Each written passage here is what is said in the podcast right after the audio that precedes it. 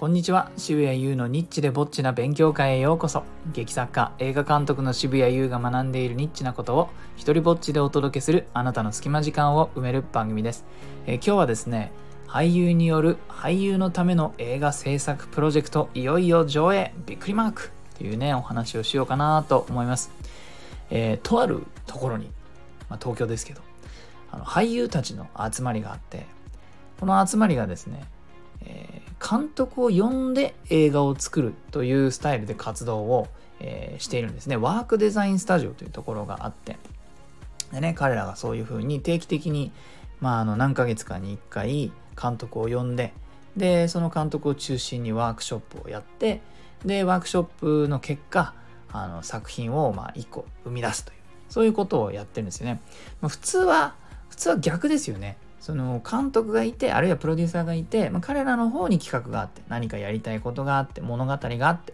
でそれに合わせてそれを実現するために俳優を集めていく。でもこのこの俳優による俳優のためのプロジェクトは、まあ、その逆で自分たちが映画を作りたい。出たい。だから自分たちのその活躍の場をね増やしてそれをその趣旨に同意してくれる監督を呼んで作品を生み出していこうというねとってもガッツのあるあの企画だなと思うんですけれども、まあ、それに、えー、1年半か2年ぐらい前かちょっともうね僕最近時間に関する記憶がどんどんうやむやになってきていつだったかちょっともう覚えてないんですけども、まあ、お声がけいただいて渋谷さん是非ねこのメンバーで作ってくれくれませんか？って話がありでやったんですね。であの今回そのプロジェクトによって制作された映画があの2本上映されることになりました。でそのうちの1本が、まあ、僕が脚本と監督を担当した「お姉ちゃんのダメ出し」というね45分くらいの作品なんです。これがね本当にねとにかくみんなで作ったあの何しろ何しろお金が お金の話で入るとあれですけれどもとにかくねお金がないんですよでお金がないということは制限がいろいろあるということで、えー、ただで使えるロケ地を探していく。そしてそのロケ地でできそうでそしてね低予算に見えないようにいかに工夫を凝らすかその制限といかに遊ぶかっていうことがね非常に大きなあのこのプロジェクト僕が僕が関わった限りではなんかそれがね大きなテーマの一つだったような気がするんです。テーマというか僕のあるいはチーム全体のねあの抱えてたその何て言うのか挑戦みたいな感じですね。で、まあ、だったらねだったらみんなそれぞれが持っている、えー、ものだったり何て言うのかアクセスのあるリソースだったりを一回全部出してそこからどんな物語が作れそうかっていうのをやってみようじゃないかっていう風にしてねやったんですよ。であのー、話聞いていくとみんななんかちょっと面白いロケ地ないですかとかなんかあのー、なんか面白い知り合いいないですかみたいな風にして話を聞いていくと、まあ、メンバーのねその、えー、女優さんの一人のお父さんが実はうちの父が画家ですって言ってえー、都内にねアトリエがあるというふうに言っておっとじゃあこれ画家が出てくる話にしようかなみたいなふうにして考えるわけですね。で、えっ、ー、とじゃあじゃあどうしてもそうすると絵が必要になってくるよね何かその絵をたくさんなんか持ってる人っていないみたいな風にしてダメ元で、まあ、聞いてみるわけですね。そうするとこれまた別の女優さんのお友達がですね画家でえー、なんか20枚近く貸してくれるよっていう話になったわけです。こうやってしてですね、パーツを、パーツの方から、普通、全部逆ですね。普通は、その作りたい物語があって、それに合わせてパーツを集めていくんですけども、これはもう逆。キャストは初めから決まっていて、で、そのキャストの皆さんの持っているリソースからストーリーを生み出していくっていう形で、まあ、少なくとも僕はね、え、この作品に何て言うか取り組んだわけです。じゃあそのアトリエをお借りしよう。じゃあその20枚の絵を、あのお借りしよう。で、えー、そんな風にしてねあの話をこう紡ぎあ、あのつなげていったわけです。そうしてくるうちにじゃあこれはそうだなあのみんなね年齢がねあの俳優さんたちのその集まってる俳優さんたちの年齢がなんとなく似てるんですよ。あのすごいすごい若い人もいなければすごい年を取った人もいないわけですね。えー、そうなってくると話ってある程度限られてくるじゃないですか。じゃどうやったらあのー、えっ、ー、とこの中で何て言うか親子関係とかそういったものを作れるのかなっていうふうにしてこれまた制限からいろいろ考えるわけですよね。え、それでねやったのがあ分かったとじゃああのみんな見た目は若いけども階層にしちゃえと。この、えー、メインの登場人物はこの人とこの人で、えー、この両親は、まあ、じゃあ例えば、えー、それなりに若い頃に死んでしまっていると。そしたら年を取っていなくても両親っていう描写ができますよね。みたいな風にしてこの人たちをどううまくその活躍の場面、えー、ていうんですか見せ場を作りつつね花をなもう一つのお話にまとめるかっていうことを、まあ、みんなでやっていったんですね。えー、そんなさそんな作品でですねあと、まあ、僕自身ももちろん自分のその持っているパーツというか得意なことをここに持ってくるわけなんですけども僕はね、えー、ご存知の方もいるかもしれませんが、あのー、一人芝居モノローグをたくさん書いているのでこれはじゃあさあのどこかね、えー、ここぞっていうタイミングでモノローグを入れてみようっていうことになり、まあ、それも入っているんですね。なので本当にね参加しているみんなの、えー、強みだったりアクセスのあるリソースだったりっていうものを持ち寄ってね、えー、それで本当に出来上がったっていう感じの作品です、えー、このお姉ちゃんのダメ出しちょっと簡単にねあらすじを紹介させていただきます、え両親を交通事故で失った野々村姉妹。姉の葉月は妹桃香を母親代わりになって育ててきた葉月の口癖はダメ画家を目指す桃香はこのまま専門学校に通うだけでは成長ができないと姉の反対をよそに家を出る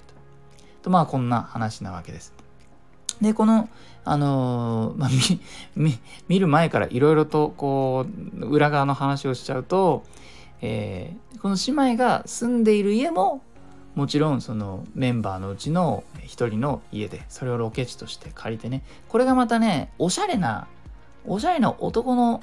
おしゃれな俳優さんのね家なわけですよ。なのでどう チャレンジとしてあったのはどうこの空間をこのちょっとシャレオツな空間をえどうあの姉妹が住んでいる風に見せるかっていうのもチャレンジのうちの一つで。それであの妹がね家を出て画家のあのアトリエにねえー、押しかけてそこで勝手に弟子入りするっていう話なんですけどそれがその、えー、さっき言った画家のねお父さんのアトリエをそこにあの使わせてもらいました。そんな感じでね話を作っていったわけです。でテーマとしてはあの何、ー、て言うんですかねこう大切な人に伝えたいことを伝えるタイミングの話かなと思うんですよ。で案外案外伝えたいことを伝えるタイミングってないというかなんかまあ近くにいる人だったらいつでも言えるからと思ってるからこそなんかいつちょっと先延ばしにしちゃうついつい先延ばしにしちゃう。でこう思いがね逆にその伝えない時間が長いからこそ思いは大きくなってでいつの間にか何て言ったらいいかわからなくなったりもします。ね、そんな時人はどうするのかなってでこれはねそのタイミングを逃してしまったその伝えたかった言葉をあのそのタイミングを逃してしまった話ででそれがね伝わるまでの、まあ、とある姉妹の、えー、野々村姉妹の物語です。えー、よかったらねあの見に来てほしいなと思います。でこの、あの今回の上映僕の作品だけではなくですねこの、えー、ワークデザインスタジオがやっているプロジェクト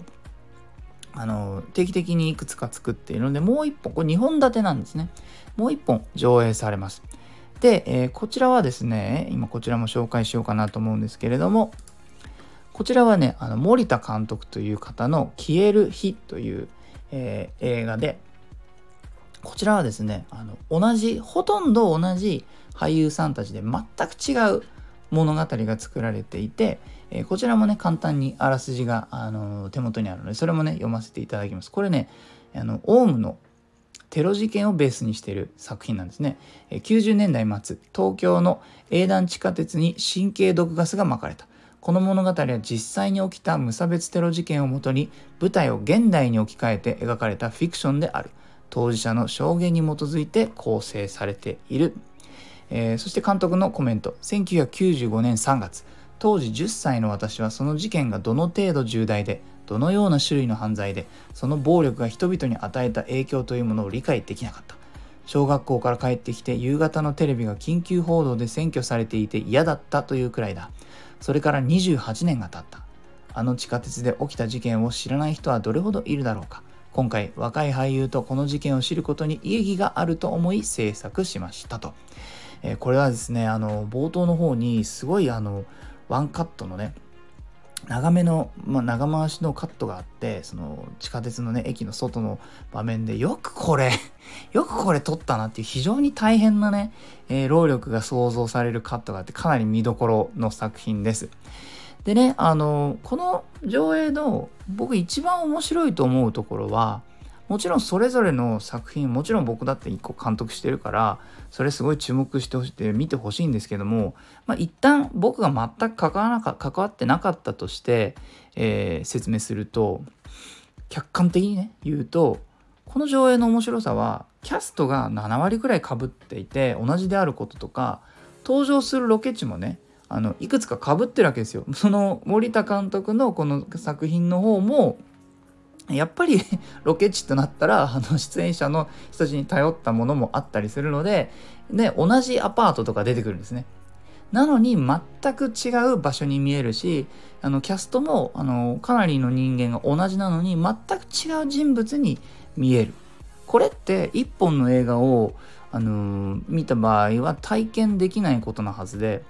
えー、2本ねあのこう立て続けにしかもかんなんか抱く感情としては全く違う感情を抱くと思うんですがそれをね、えー、わずか80分ぐらいで体験できるっていうところが僕は面白さなんじゃないかなというふうに思っております。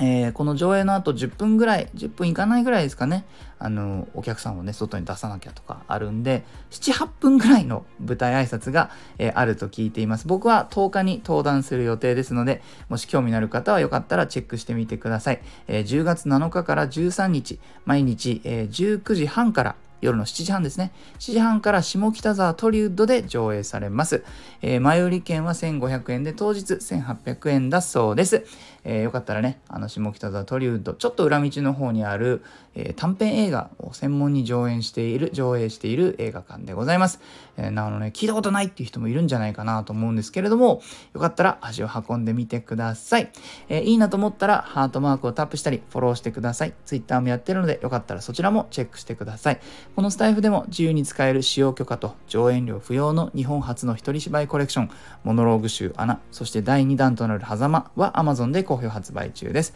また、生きる力をテーマにした僕の戯曲集、底なしこの大冒険、狼少年立花も大型書店や Amazon で取り扱っています。サイン本はオンラインショップ渋々屋をチェック。すべての詳細は概要欄にまとめてあります。では、渋谷優でした。